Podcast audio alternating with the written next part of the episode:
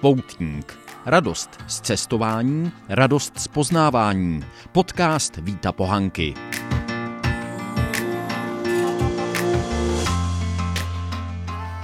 Dobrý den, díky, že jste si našli zase čas na poutníka. Tentokrát zdravím ze své nové pracovny a studia.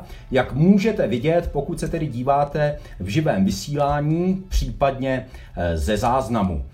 Podařilo se mi eh, zvládnout technologii klíčování, tedy mluvím a mám za sebou pozadí ikonického poutního kostela na Zelené hoře u Žďáru nad Sázavou. Já vím, tahle ta technologie není vůbec nic nového, v televizi se to používá už desítky let. Nicméně já z toho mám radost jako malý kluk, že jsem to dokázal zvládnout i tady v těchto těch domáckých podmínkách a mám z toho radost i z toho důvodu, že mi to podaří se nejenom obrazově, ale řekl bych i obrazně přesunout takhle z té Vysočiny, kterou mám tak rád, na americký západ. A není to samoučelné, protože se chci dneska zase věnovat eh, čistě cestovatelskému tématu. A tím je americký západ těchto dnů. Přesněji řečeno, jak se po tom americkém západě právě v těchto nelehkých dnech eh, cestuje. Na začátek podotknu, a myslím si, že to je docela důležité, že je mi motivací hlavně skutečnost, že se na nás znovu valí, řekl bych, smutné, neradostné, možná i depresivní zprávy ze všech stran, ať je to u nás tady doma v České republice, v Evropě, ale také ze Spojených států. Člověk by pod vlivem toho, co vidí, slyší nebo čte v médiích, mohl nabít dojmu, že se v té Americe skoro neděje nic jiného, než eh, že se tam řeší dva staříci, kteří se překřikují v televizním studiu. Ano, mám tím na mysli kandidáty na amerického prezidenta, protože jak jinak eh, než staříkem nazvat člověka, oba dva kandidáty, kterým se tady za krkem už rýsuje osmý křížek. A v těchto chvílích, kdy vysílám, tedy v pátek 2. října 2020 po 18. hodině, je skutečností, že jsme se před několika hodinami dozvěděli, že jeden z těch staříků, konkrétně prezident Donald Trump, je nakažený koronavirem, že půjde, nebo už je v karanténě i se svou manželkou a kdo ví, co to přinese pro americké volby. Kromě toho z Ameriky také pořád slyšíme o těch protestech proti institucionálnímu rasismu, upadající ekonomice, což je samozřejmě problémy pro nás tady v Evropě, o rozdělené společnosti a podobně. Já jsem v této situaci proto nesmírně rád, že můžu nabídnout také jiný, optimističtější a přitom si troufnu říct velmi autentický pohled na Ameriku. A to díky kamarádům ze společnosti cestovní kanceláře USA na míru. A tady se asi sluší, abych naprosto otevřeně, otevřeně tedy uvedl, že jsem s touhle společností spolupracoval a doufám, že brzy zase spolupracovat budu, až to umožní okolnosti.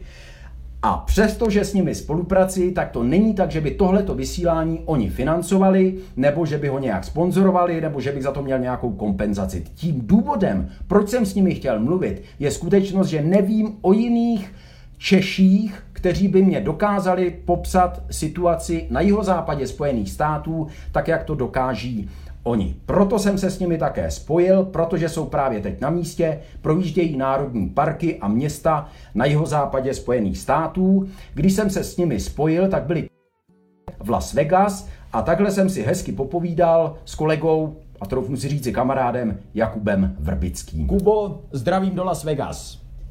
Hezký den do České republiky. Teď, když s tebou mluvím, tak tady na Vysočině máme docela škaredé počasí. Předpokládám správně, že ve Vegas je jasno, slunečno, tak jak to bývá obvyklé. Je tu, je tu teplo, koukám zrovna z okna, venku je jasno, teploty jsou tady přes 30 stupňů, takže uh, pořád tady uh, klasické vegaské teploty panují. Kdybys mohl na úvod vysvětlit, proč tuhle cestu vlastně podnikáte. Turisté jezdit nemůžou, vám podnik stojí, žijete z úspor. Proč za téhle situace jezdit do Ameriky? Protože vím, že i byrokraticky je docela těžké tam dostat povolení letět z jedné ze zemí šengenského prostoru. Náš biznes v podstatě stojí na osobním doporučení, který dáváme našim klientům, když nám jedu individuálně a doporučujeme hotely, doporučujeme restaurace. A vlastně od začátku téhleté pandemie, nebo od začátku letošního roku, což už je nějakých skoro 10 měsíců, jsme v Americe nebyli. A je to docela dlouhá doba. Je to docela dlouhá. vlastně nikdy od té doby, co tuhle tu firmu máme, tak a, takhle dlouhý časový úsek bez naší návštěvy Ameriky nebyl. Takže jeden z těch důvodů byl takový, že jsme se prostě potřebovali podívat, jak to tady vypadá, abychom byli připraveni na případné otevření hranic, které dost možná proběhne stejně nečekaně, jako proběhlo jejich uzavření. Takže potřebujeme vědět, jak to v tuhle tu chvíli funguje, aby jsme mohli v podstatě okamžitě nastartovat biznis. Takže to byl jeden, řekněme, jeden z důvodů. další důvod je ten, že máme více volného času, tak se to určitě hodí v tom, že tady na té cestě vyzkoušíme nové hotely, vyzkoušíme nové výlety v parcích, vyzkoušíme nové restaurace a rozšíříme, rozšíříme nabídku opět tak, aby jsme byli připraveni na, na ten restart, který doufejme přijde, přijde brzy. No. Pojďme už k té cestě samotné, jak to vypadalo třeba v letadle. Bylo skoro prázdné, tak jak slýcháme od lidí, kteří v poslední době někam letěli? Co se týká prvního letu z Prahy do Frankfurtu, tak uh, bych řekl, že to bylo zhruba 3 čtvrtě procent letadla bylo obsazené. Jo? Samozřejmě tam byly navazující spoje. Co se týkalo letu uh, z Frankfurtu do San Francisca, kam jsme přistáli, tak uh, odhadem zhruba 30, 30% kapacity bylo naplněné, takže opravdu bylo poloprázdné. Zajímavostí je, že i v tomhle poloprázdném letadle hned za námi seděla, seděl český pár, respektive česko-americký pár, který 82. emigroval do, do San Francisca a bydlí kousek od San Francisca, takže i v tom poloprázdném letadle jsme potkali v podstatě krány, takže to nás, to nás pobavilo. Jaká opatření platila v tom letadle? Předpokládám, že jste museli mít roušky po celou dobu letu, nebo jste měli dokonce takové ty plexisklové štíty, jak některé aerolinky také rozdávají? Eh, roušky. Eh, roušky byly po celou dobu letu. Eh, dovolené bylo je sundat samozřejmě za předpokladu, že člověk jedl nebo pil. Při každém nástupu do letadla jsme dostali hygienické ubrousky, mlhčené, všude bylo možnost vydezinfikovat si ruce, ale mimo ty roušky tam nic dramatického, nového jsme, jsme na tom letu nezaznamenali. Jak to tady vypadalo v tom San Francisku, do kterého jste přiletěli? Bylo to třeba podobné jako v Praze nebo na jiných turisticky exponovaných místech, kde si místní teďka dokonce i libují třeba, že na těch místech, na těch náměstích nebo třeba na Karlově mostě, eh, že je volněji, že se tam dá volně prostě pohybovat, což jindy bývá těžké kvůli těm turistům. Je to tedy podobné i v tom San Francisku? Tak uh, ten úbytek je tam značný, je vidět. Uh, převážně se tam mluví angličtinou, což je taky netradiční v této oblasti, ale že by tam bylo vyloženě lidu prázdno, tak to ne. Uh, velmi pravděpodobně k tomu američané přistoupili jako my a když nemůžou do zahraničí, tak cestují po Spojených státech, takže turisté tam byli, ale ne tak jako v hlavní špičce. A podobné to tedy asi bylo třeba na Golden Gate Bridge v Chinatownu, tedy v čínské čtvrti, prostě na těch místech, kam lidé, kteří přijíždějí do San Francisca, normálně chodí. Přesně tak. Eh, všude prostě turisté byli, ale zase na druhou stranu, přesně jak říkáš, některá ta místa jsou, mají svá, své kouzlo i bez turistů. Teď jste tedy v Las Vegas, kam jste přejeli. Zeptám se, jaká byla cesta, přes které parky jste jeli, byly otevřené, zavřené, jak to tam vypadalo? Bylo lidu prázdno nebo řekněme lidí jako obvykle? My jsme jeli uh, do Vegas z Bishopu, předtím jsme byli v Yosemiteckém národním parku.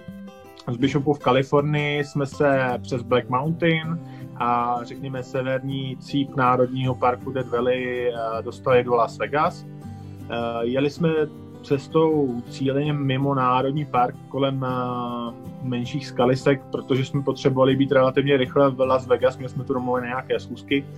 A ta cesta byla, protože jsme všichni vášniví řidiči, tak jsme si ji opravdu užili, protože to byla cesta přes pohoří, klikatá, zatáčkovitá, nahoru dolů. No a ono sám určitě víš, a, že není problém v Americe hodinu někoho nepotkat a projíždět krajinou sám a užívat si výhledy, tak nám se to stalo tohleto dvě a půl hodiny jsme jeli v kuse a jediné, co jsme potkali, bylo stádo asi tak osmi krav, který křižovali cestu a musím teda říct, že jsem měl co dělat, abych dobrzdil, protože to byl ten typický americký open range, takže krávy mohly kamkoliv, včetně silnice, takže cesta byla zajímavá, bavila nás, bylo to zase trošku něco jiného. No. Zeptám se už tedy na Las Vegas podle toho, co člověk eh, vidí, slyší nebo čte v médiích, eh, tak se zdá, že to město, které je založené na turistickém ruchu, na zábavě, na tom, že se tam lidé baví společně ve velkých místnostech, že to město musí být eh, skoro na kolenou ekonomicky. Jak to tam tedy vypadá? No, nevypadá to tady tak. Samozřejmě to město není tak plné turistů, jak to, to bývá, když je svět v pořádku nebo za, za standardních okolností, ale lidi tu jsou odhadem zase, kdybych měl říct si třeba 40%, 30-40% toho standardu. Eh, překvap, byli jsme překvapeni, protože jsme předpokládali, že Vegas se svou jak to říct, možná lehce volnomyšlenkářskou eh, povahou bude méně striktní než třeba, než třeba Kalifornie, ale to, to se opravdu neděje a roušky ve všech vnitřních prostorech jsou povinné. Jsou samozřejmě povinné i eh, v kasínech, jsou samozřejmě povinné i u krupiéra. Krupiéři nosí štíty a ty stoly na blackjacku třeba, když by si člověk chtěl zahrát, tak mezi hráči jsou udělené plexiskly. Takže eh, američané se chtějí bavit, rozumím tomu, nechtějí eh, zastavit ekonomiku, a, ale zdraví, zdraví určitě na prvním místě, takže, takže opatření tu panují a jsou jako striktně dodržovány, dodržovány. Myslím si, že třeba i 80% lidí, co jsou venku, nosí roušku i venku.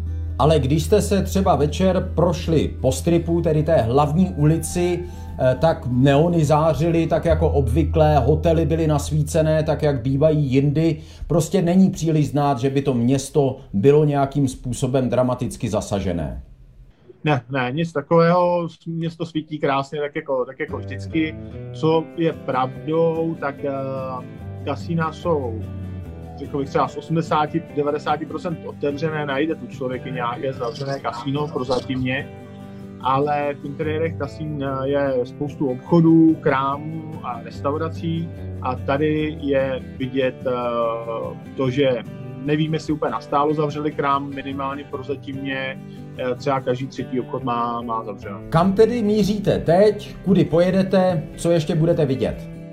Dneska nás čeká přejezd eh, do Moabu, takže eh, po Kalifornii a Nevadě nás čeká Utah a jsme zvědaví, jak to bude vypadat tam. V Utahu navštívíme zase dva nové hotely a když nám zbyde čas, tak bychom se chtěli projet přes pár Capitol Reef. No a z Moabu, protože jsme teď v půlce cesty, tak z Moabu budeme pokračovat směr městečko Page, pojedeme území Monument Valley a pak už pomalinku do Los Angeles a z Los Angeles zpátky do San Francisco, odkud, odkud budeme odlétat. Mně to nedá, abych se nezeptal, protože konkrétně Moab a ty dva přilehlé parky, tedy Canyonlands a Arches, mě uvízli vysloveně v srdci, mám to tam moc rád. Je to mimochodem meka horských kol. Najdete si třeba i čas na to, že byste si půjčili horské kolo a trošku se tam projeli, nebo je ten program asi tak nabitý, že na to čas asi nebude, že jo? Kežby, ale bohužel času máme málo, zkůzek docela dost, takže hledáme nějaký kompromis uh, mezi prací a zábavou, aby to zase nebyla jenom, jenom samá práce, jako čas bohužel není. Kubo, díky za váš čas, protože vím, že potřebujete vyrazit, tak už nebudu dlouho zdržovat. Já vám v každém případě budu držet eh, skřížené prsty, jak říkají američané, abych to doslova přeložil. Držte se, dávejte na sebe pozor a já se moc těším, že se do té Ameriky už brzo podíváme, třeba i společně. Ráda, taky se těšíme, zdravíme do Čech, držte se tam a snad vám přivezme nějaký zážitky. Takové tedy bylo boje povídání s Jakubem Verbickým ze společnosti USA na míru. Děkuji za váš čas, přeji vám zdar, sílu a hlavně zdraví, no a těším se na slyšenou a taky na viděnou.